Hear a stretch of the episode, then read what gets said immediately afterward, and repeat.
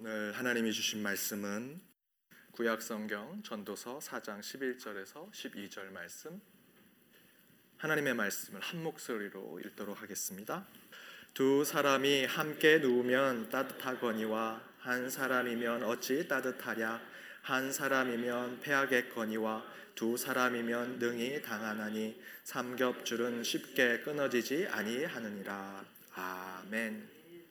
제 아들이 혼자서 전화놀이 소꿉, 소꿉장난 할 때 여보세요 누구세요라고 하는 얘기를 이렇게 보통 하는데 이렇게 얘기합니다. 여보세요 권사님 네네네네 권사님 네네네네 제가 집에서 전화를 받을 때 권사님들한테 전화가 많이 와서 예 권사님 예예 예, 이렇게 하는 거를 똑같이 소꿉장난할 때 따라하는 겁니다. 귀엽기도 하고 한편으론 정말 무섭기도 합니다.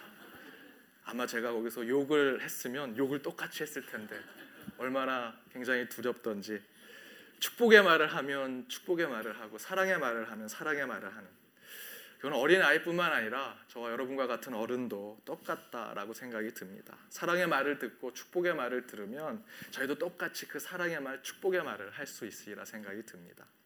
하나님이 아브라함에게 이렇게 말씀하셨습니다. 창세기 12장 3절에 너를 축복하는 자에게 내가 축복하고 너를 저주하는 자에게 내가 저주할 것이다. 이 말씀처럼 우리가 어떤 말을 하느냐에 따라서 우리가 듣게 되는 말도 정해져 있다라는 것입니다. 저와 여러분 어, 늘 축복과 은혜와 사랑의 말을 전한다면 똑같이 저희도 축복과 은혜와 사랑의 말을 듣게 되리라 믿습니다. 한 주의 삶, 늘 여러분의 입에서 축복과 은혜와 사랑의 말이 전해져서 여러분도 축복받으시고 은혜 받으시는 한 주의 삶이 되시길 바랍니다. 우리 옆에 있는 분들과 함께 인사 나누길 원합니다. 좋은 말을 나눕시다. 좋은 말을 나눕시다.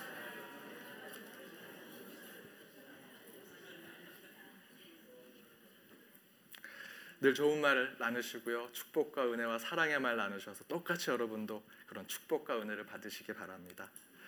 말씀을 전하도록 하겠습니다. 지난 달부터 그리스도인의 교회 생활에 대한 말씀을 전합니다. 오늘은 네 번째 시간으로 친교, 교제에 대한 말씀을 나누고자 합니다. 말씀의 제목은 친교가 없다면이라는 제목으로 말씀을 나눕니다. 교회 친교가 없다면 여러분 어떻게 하시겠습니까? 나는 교회가 재미없을 거야. 친교가 없더라도 말씀만 있으면 돼, 기도만 있으면 돼. 뭐 여러분 생각이 있으실 것입니다. 교회 친교가 없다면 어떻게 할까? 예배만 드리는 교회, 기도만 하는 교회, 성경 공부만 하는 교회, 봉사만 하는 교회. 그런 교회에만 다닌다면 여러분 저희가 교회를 잘 다닌다고 말할 수 있을까? 그 교회는 정말 좋은 교회라고 할 수 있을까? 그런데 생각외로 예배만 드리는 교회, 기도만 하는 교회, 찬양만 하는 교회, 봉사만 하는 교회가 꽤 많이 있습니다. 예배만 드리는 교회, 요즘 현대 교회는 대형 교회, 메가 처치가 참 많습니다. 그 교회에 저희들이 정말 교제와 친교가 있을 수 있을까? 정말 균형 잡힌 신앙의 삶을 살아갈 수 있을까? 제 청년은 한국의 큰 교회, 대형 교회 갔다 와서 셀카를 이렇게 찍고 목사님 저 이 교회 다녀왔습니다 하면서 저 끝에 목사님 얼굴이 보이는데 누군지는 모르겠습니다. 근데 그 청년이 정말 그 교회에서 예배만 드렸을 뿐이지 균형 잡힌 신앙의 삶을 그곳에서 주일 성수로 지켰는가 저는 의심스럽습니다. 또한 기도만 하는 교회도 많습니다. 한국에는 기도만 하는 교회가 있습니다. 물론 저희들이 기도를 잘하는 것은 중요합니다. 한국 교회는 샤머니즘과 연결된 부분이 있어서 정말 지성으로 정성으로 기도하면 그 종교가 흥왕했던 적이 있었습니다. 한국에 기독교가 들어와서도 기독교가 부흥했던 이유 중에 하나는 한국 그 기독교인들 초기에 우리의 어, 믿음의 선배들이 기도를 정말 많이 했기 때문이다라고 할 수 있습니다. 그런데 그렇게 기도만 하는 신앙이 신앙의 전부일까? 작년에 개척하고 저희 교회에 관심 있는 세 가족 분이 한 분이 오셨습니다. 근데 그분이 제게 처음으로 물었던 것이 뭐냐면 이 교회 통성기도 합니까? 였습니다. 기도하는 사람 많습니까? 기도의 수준 높습니까? 방언기도 합니까? 그걸 보고 본인이 교회를 결정하시겠다라고 하시고 몇 주 다니시고 교회 기도 수준이 높으면 등록하겠다라고 하셨는데 몇 주 오시더니 안 나오셨습니다. 그때 저는 생각합니다. 아, 우리 교회 기도 정말 안 하는구나. 그래서 한 세신자 놓쳤구나. 라고 생각하지 않았습니다. 그분은 두 가지를 놓쳤습니다. 첫 번째는 교회는 기도만 하는 곳이 아닙니다. 그리고 두 번째는 기도는 깊은 영성으로 하나님을 만나는 것이지 내가 통성 기도로 얼마나 크게 기도하느냐, 방언 기도로 무슨 기도를 많이 하느냐, 또는 기도 중에 입신 들리는 것으로 내 기도의 수준을 평가하거나 기도의 능력을 생각하는 것이 교회를 평가하는 것이 돼서는 절대로 안 됩니다. 여러분, 교회는 기도만 하는 곳이 되어서는 안 됩니다. 한 가지 더 말씀드린다면 봉사만 하는 교회가 교회일까? 말씀, 찬양, 성교도 좋지만 봉사를 많이 해야 된다라고 해서 봉사의 그 팀들이 많은 교회도 있습니다. 죄송한 말씀이지만 교회가 아닌 세상 사람들의 모임, 그 자선 단체, 봉사 단체는 교회보다 더 많은 봉사들을 하고 있습니다. 봉사 그 자체로 교회 정체성을 설명하면 저희는 중세교회로, 중세교회로 떠나는 것입니다. 예전 중세 때에 내 공로로 내 행위로 구원받는 것을 이 현대교회에서 내가 봉사하고 어, 교회 바깥에서 많은 일들을 자선적으로 베풀고 그것을로 내 공로 내 삶의 내 신앙의 많은 행위들을 선한 행위들을 쌓는 것으로 구원을 찾아가는 중세 교회로 저희들이 쇠퇴하는 것이 봉사만 하는 교회의 잘못된 모습입니다. 제가 말씀드리려고 하는 것은 예배, 기도, 봉사, 말씀 성경 공부, 찬양 뭐 이런 것이 잘못됐다라는 것을 말씀드리는 것이 절대 아닙니다. 그런 것들 중요하죠. 쉬지 말고 기도해야 합니다. 예배 경건하게 잘 드려야 합니다. 성경 공부 열심히 해야 되고 봉사 열정적으로 감당해야 합니다. 그러나 그 모든 것에 성도 간의 교제와 친교가 없다면 그것은 사실 의미가 없는 것입니다. 목사님 어떻게 그렇게 단정돼서 말씀하실 수 있겠습니까? 교회라면 말씀이 중요하죠. 선교가 중요하죠. 봉사가 중요하지 않습니까? 아닙니다. 그것만큼이나 친교와 교제도 매우 중요합니다. 저희들이 매번 예배 때마다 신앙 고백으로 사도신경을 고백합니다. 그 고백에서 어떤 고백을 합니까? 성부 하나님, 성자 예수님, 성령 하나님에 대해서 고백할 때 맨 처음에 이렇게 고백합니다.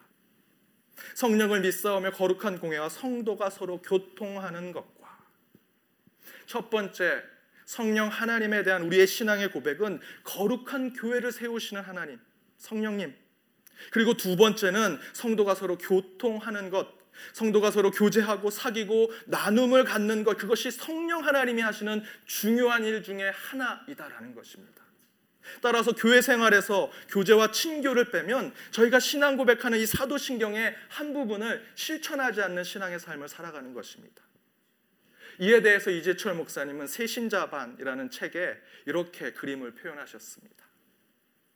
교회 신앙의 건강한 균형 잡힌 신앙의 삶, 교회의 모습은 말씀, 예배와 말씀을 선포하고 또 전도하고 선교하는 것에 한 축이 있어야 하고 또 다른 한 축은 봉사, 교회 대내외적으로 봉사하고 세상을 섬기고 교회 안의 일들을 감당하는 것 그리고 그것만큼이나 중요한 또 다른 한 축은 친교, 교통함, 교회 모임과 셀 가정교회 모임을 통해서 서로 신앙을 나누고 삶을 나누는 것 그것이 우리 신앙의 균형을 이루게 하는 세 개의 축이다라고 설명하고 있습니다. 만약에 교회 친교가 없다면 우리는 교회다운 교회로 바로 설 수 없고 참다운 신앙인의 모습을 갖출 수 없습니다. 저와 여러분이 교회다운 교회, 온전한 그리스도인으로 서기 위해선 말씀에 충실하고 봉사에 열심을 내야 하는 것만큼이나 성도 간의 서로의 교제와 친교가 반드시 있어야 한다라는 것입니다. 오늘 전도서 본문에서 뭐라고 말씀했습니까? 두 사람이 함께 누워야 따뜻하고 두 사람이 함께 해야 지지 않는다. 이길 수 있다라고 말합니다. 여기서는 두 사람이란 숫자의 의미가 중요한 것이 아니라 함께 함, 함께 교제하고 친교하고 서로 교통해서 함께 공동체로 그 일들을 감당해야 하는 것이 우리의 신앙의 기초다라는 것을 설명하는 것입니다. 따라서 교회에서 행하고자 하는 친교와 나눔을 절대로 부차적인 것, 예배 끝나고 하는 것, 2차적인 것, 나중에 해야 할 것이라고 생각하시면 안 됩니다. 친교와 교제는 신앙의 중심입니다. 반드시 성도 간의 교제와 친교는 하나의 신앙의 축으로 여러분 그 신앙의 삶을 사셔야 합니다. 이에 대해서 우리 기쁨의 교회는 몇 가지 우리 교회를 세우는 비전의 중심 축 가운데 하나가 셀 가정교회입니다. 셀 가정교회는 셀이라고 하는 세포 라는 생물학적인 그 표현을 통해서 우리 몸의 가장 기본을 구성하는 그 구성체, 그 세포, 그 셀을 우리 교회를 세우는 기초로 저는 생각하고 있습니다. 그러나 그 셀 안에는 모든 것이 다 들어가 있습니다. 그저 저희 교인분들을 열 어, 단위로 나눈 것이 아니라 그 셀 가정교회 안에 또 다른 모든 것이 완벽히 갇혀 있는 어, 교회라고 저는 믿고 있습니다. 그렇게 저희들이 세워가는 셀 가정교회가 우리 교회의 비전의 핵심입니다. 교회에서 가장 기본적인 모임에 모든 것이 담겨져 있다. 저는 우리 교회 셀 가정교회가 그렇게 담, 담고 있다라고 믿습니다. 모든 것을 다 품고 있다라는 뜻은 곧 다양함을 품고 있음을 이야기합니다. 그 다양함이 하나로 묶여지는 것, 바로 그것이 성령의 교통하심, 신앙의 교제와 친교. 따라서 저와 우리 기쁨의 교회가 이 셀 가정 교회를 통해서 진정한 신앙의 교제와 친교와 그 나눔을 찾고 누리고 그 가운데 저희의 신앙의 비전을 저희들 쫓아가야 한다라고 생각합니다. 좀 더 쉽게 설명을 드리면 예수님이 산상에서 때로는 광야에서 말씀을 전하실 때를 여러분 한번 상상해 보십시오. 지금 이렇게 높은 단에서 뭐 저희 교회는 그렇게 높지 않습니다. 어, 미국 교회 전통적인 미국 교회 한번 가보십시오. 가보시면 이 단이 너무 높아서 맨 앞에 있는 분들은 고개가 이렇게 90도로 꺾여서 봐야 목사님을 볼 수 있습니다. 그런 단에서 예배 드리고 또 저 뒤에선 보이지도 않습니다. 무슨 소리인지도 들리지 않는 그런 이 예배 공간에서 현대교회 이런 예배 공간에서 예수님이 그렇게 말씀을 전하셨을까? 성경을 보면 예수님이 말씀을 전하실 때 중간중간에 제자들이 질문을 합니다. 또 예수님을 시험하려고 하는 사람들은 예수님이 막 말씀하는데 중간에 끼어들어서 예수님을 시험하고 유혹하는 질문을 하기도 합니다. 그때 성경 어디에도 예수님이 내가 지금 말하고 있잖아. 가만히 있어. 내가 말 다 하고 질문 받을게. 하지 않으셨습니다. 중간에 질문하면 받고 응답하시고 대답하시고 대화하시고 그것이 예수님이 설교하시고 말씀을 전하시는 모습이었습니다. 그런데 저는 사실 이 성직자들이 이렇게 높은 단에서 검은 가운을 입고 저는 지금 검은 가운을 입고 있지는 않지만 검은 가운을 입고 전통적으로 예배 드리는 그 모습이 다 그런 것은 아니지만 한편으론 하나님이 되지 못한 성직자들의 콤플렉스, 예수님처럼 말씀을 담대하게 전하지 못하는 성직자들의 열등감 때문에 그렇게 보여주는 것이 아닌가 생각을 해봅니다. 이렇게 높은 단에서 설교해야 그 말씀이 거룩해 보이고 경건해 보이고 검은 가운을 좀 입어야 대단한 말을 하는 것 같고 근엄해 보이고 그러나 예수님처럼 어떤 질문이 들어오면 대답하지 못해서 그 비판을 받으면 주님의 말씀에 담대히 응대하고 맞받아칠 능력이 없어서 목사들은 멀리 가능하면 성도들이 앉아 있는 것보다 단이 멀리 떨어진 곳에서 설교를 하려고 하는 것이 아닌가 생각을 해봅니다. 그러나 저는 할 수 있다면 예수님처럼 걸어 다니면서 성도님들과 함께 호흡하면서 그 중간에서 말씀을 전하고 한 분 한 분 아이 컨택을 하면서 말씀을 선포하고 싶습니다. 말씀 중에 어려운 질문을 해도 제가 할 수 있는 한 대답을 하고 또 중간에 아픈 성도님이 있으면 그분과 함께 손을 얹고 기도하고 성도님들 함께 중보 기도 하고 그렇게 예수님처럼 설교하고 말씀을 선포하고 서로 호흡하는 그런 예배를 드리고 싶습니다. 그저 말씀만 전하거나 기도만 하는 그리고 성경 공부만 가르치는 위에서 아래로 일방적이고 획일적인 예배가 아니라 말씀을 전하는 자, 듣는 자 함께 영적인 호흡을 하고 서로의 생각을 함께 어우러져 나누고 때로 아픔과 슬픔을 공유하는 그런 예배, 그런 영적 모임, 그것이 예수님 사역에 매우 중요한 것이었고 저는 그것이 성령의 교통하심의 증거였다라고 믿습니다. 저는 바로 그렇게 성도님들과 소통하고 교통하는 설교, 말씀 선포, 성경 공부를 하고 싶습니다. 예수님처럼 능력은 많지 않지만 최선을 다해서 여러분의 다양한 질문을 가능한 대답해 드리려고 노력하고 예배 드리면서 여러분의 기쁨과 슬픔을 같이 공유하고 성경 공부 안에서 영적인 놀이로 참 대답하기 힘들지만 저 나름대로 성경을 연구하고 다른 책들을 연구하면서 대답할 수 있는 그런 영적인 교제와 나눔을 하고 싶습니다. 최근에 한 성도님이 언어와 기도에 대한 질문을 하셨습니다. 저희 교회 성도님 수준이 높습니다. 어, 제자의 이름이 무엇인가요? 이런 질문 안 하십니다. 이분이 질문이 무엇이냐면 우리의 삶이 모든 것이 언어화되어 있는데 만약에 우리가 언어의 능력을 상실하면 하나님이라는 언어도 인식하지 못한다면 하나님을 어떻게 알 수 있습니까? 어떻게 기도할 수 있겠습니까? 라는 질문을 하셨습니다. 저는 충격을 받았습니다. 도대체 어떻게 대답을 해야 하는가? 하지만 저는 너무나 기뻤습니다. 저는 이런 질문들을 주고 받는 것이 바로 영적 놀이요 성령의 교통하심 가운데 친교하고 교제하는 것이라 믿었습니다. 나중에 제가 연구 다 하면 설교로 한번 말씀드리겠습니다. 그런데 바로 그런 교제와 친교, 성령의 교통하심이 가득한 그런 것이 구체적으로 나타날 수 있는 것이 저는 셀 가정교회라 믿습니다. 그래서 저는 셀 가정교회가 우리 교회의 소망이다라고 생각합니다. 셀 가정교회는 많으면 10명에서 12명, 적으면 6명, 7명이 함께 모입니다.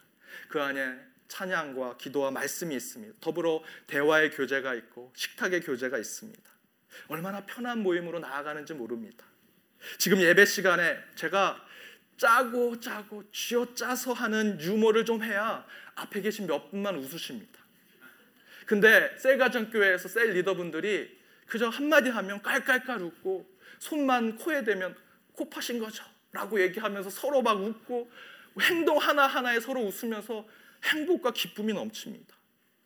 셀 리더분이 말씀 전할 때 주무시는 분 한 분도 안 계십니다. 옆에 계시는데 어떻게 좋을 수 있겠습니까? 말씀 중에도 셀 가족원에 저는 그 말씀 잘 이해가 되지 않습니다. 질문하면 셀 리더분이 대답하고 다른 분이 나는 이렇게 생각합니다. 셀 가족의 예배가 마치 예수님 시대의 예배처럼 이루어지는 것에 저는 소망을 느낍니다. 셀 리더분이 담대하게 용기 있게 말씀 전하고 말씀 끝나면 바로 앞치마 두르고 설거지합니다. 나가서 고기 굽고 서로 웃고 떠들고 서로 교제와 친교가 예배와 그 모임 가운데 이루어질 수 있는 것 그것이 저는 셀 가정교회라 생각합니다. 이런 셀 가정교회 모임에서 예배는 지금 우리가 드리는 거룩해 보이는 근엄한 예배와 다릅니다. 성령이 살아 생동감 넘치는 예배처럼 삶이 서로 오고 가고 웃고 울고 기뻐하고 슬퍼하면서 정말 성령 하나님의 교통하심을 느끼는 그런 예배, 그런 모임, 그런 공동체 그것이 셀 가정교회이기 때문에 우리 기쁨의 교회는 이 셀 가정교회 사역이 중심입니다.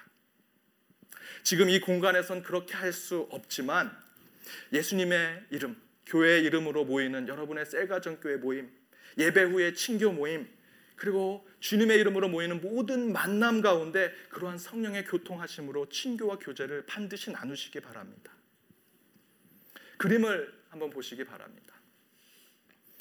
에디 깁스라고 하는 풀러신학교의 선교학 교수입니다. 이 교수가 넥스 처치라고 하는 책에 교회와 세상과의 관계 속에서 성령의 역할을 설명합니다. 첫 번째 정통적인 교회. 이 정통적인 교회는 이제 더 이상 우리가 이 전통적인 교회의 성령의 역할을 쫓아가서는 안 됩니다. 예전 중세 시대 로마 카톨릭 처치가 보여줬던 모습입니다. 이때 성령의 역할은 세상의 모든 것이 다 교회로 집중하게 만드는 것입니다. 근데 실제로 저희 주변의 교회들도 이렇게 많이 합니다. 어, 저희는 표현할 때 성령을 받아서 교회 온다라고 얘기하지만 세상 사람들은 성령을 귀신이라고 생각하면 귀신에 씌어서 교회 오게 만드는 거죠. 이때 당시는 그랬습니다. 교회 모든 것이 다 교회에 집중하게 만드는 것이 성령의 역할이라고 생각했습니다. 그러나 저희들은 이런 것을 쫓아가서는 안 됩니다. 잘못된 성령의 해석이었습니다. 근대 시대에서는 그 성령의 해석이 달라집니다. 성경의 기초에서 성령은 교회와 세상을 연, 결하는 다리와 같은 존재이다. 바로 성령 하나님은 교회가 세상을 향해 가고 세상에 있는 자들이 다시 교회로 올 수 있게 만드는 다리와 같은 역할을 하는 것이 성령이다라고 설명합니다. 그렇다면 지금 우리가 겪고 있는 시대, 우리 저희는 이 시대를 postmodern의 시대라고 얘기합니다. 이 postmodern의 시대는 성령이 어떤 역할을 할 것인가? 이이 포스트 모던 시대는 다양성의 시대입니다.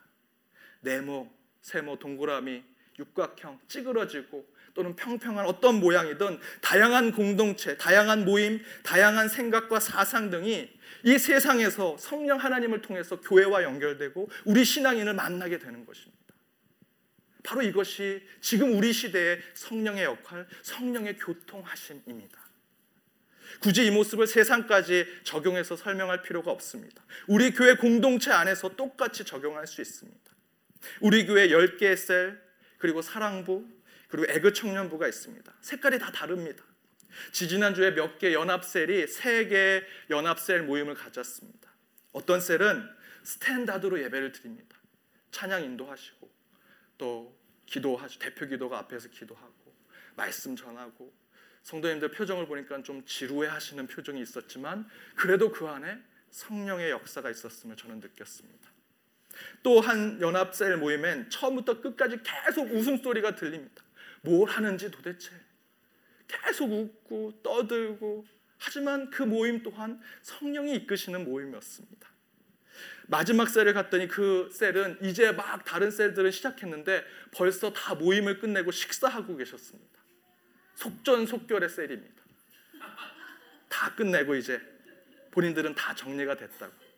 그 가운데에서도 성령 하나님은 함께 하심을 저는 느꼈습니다.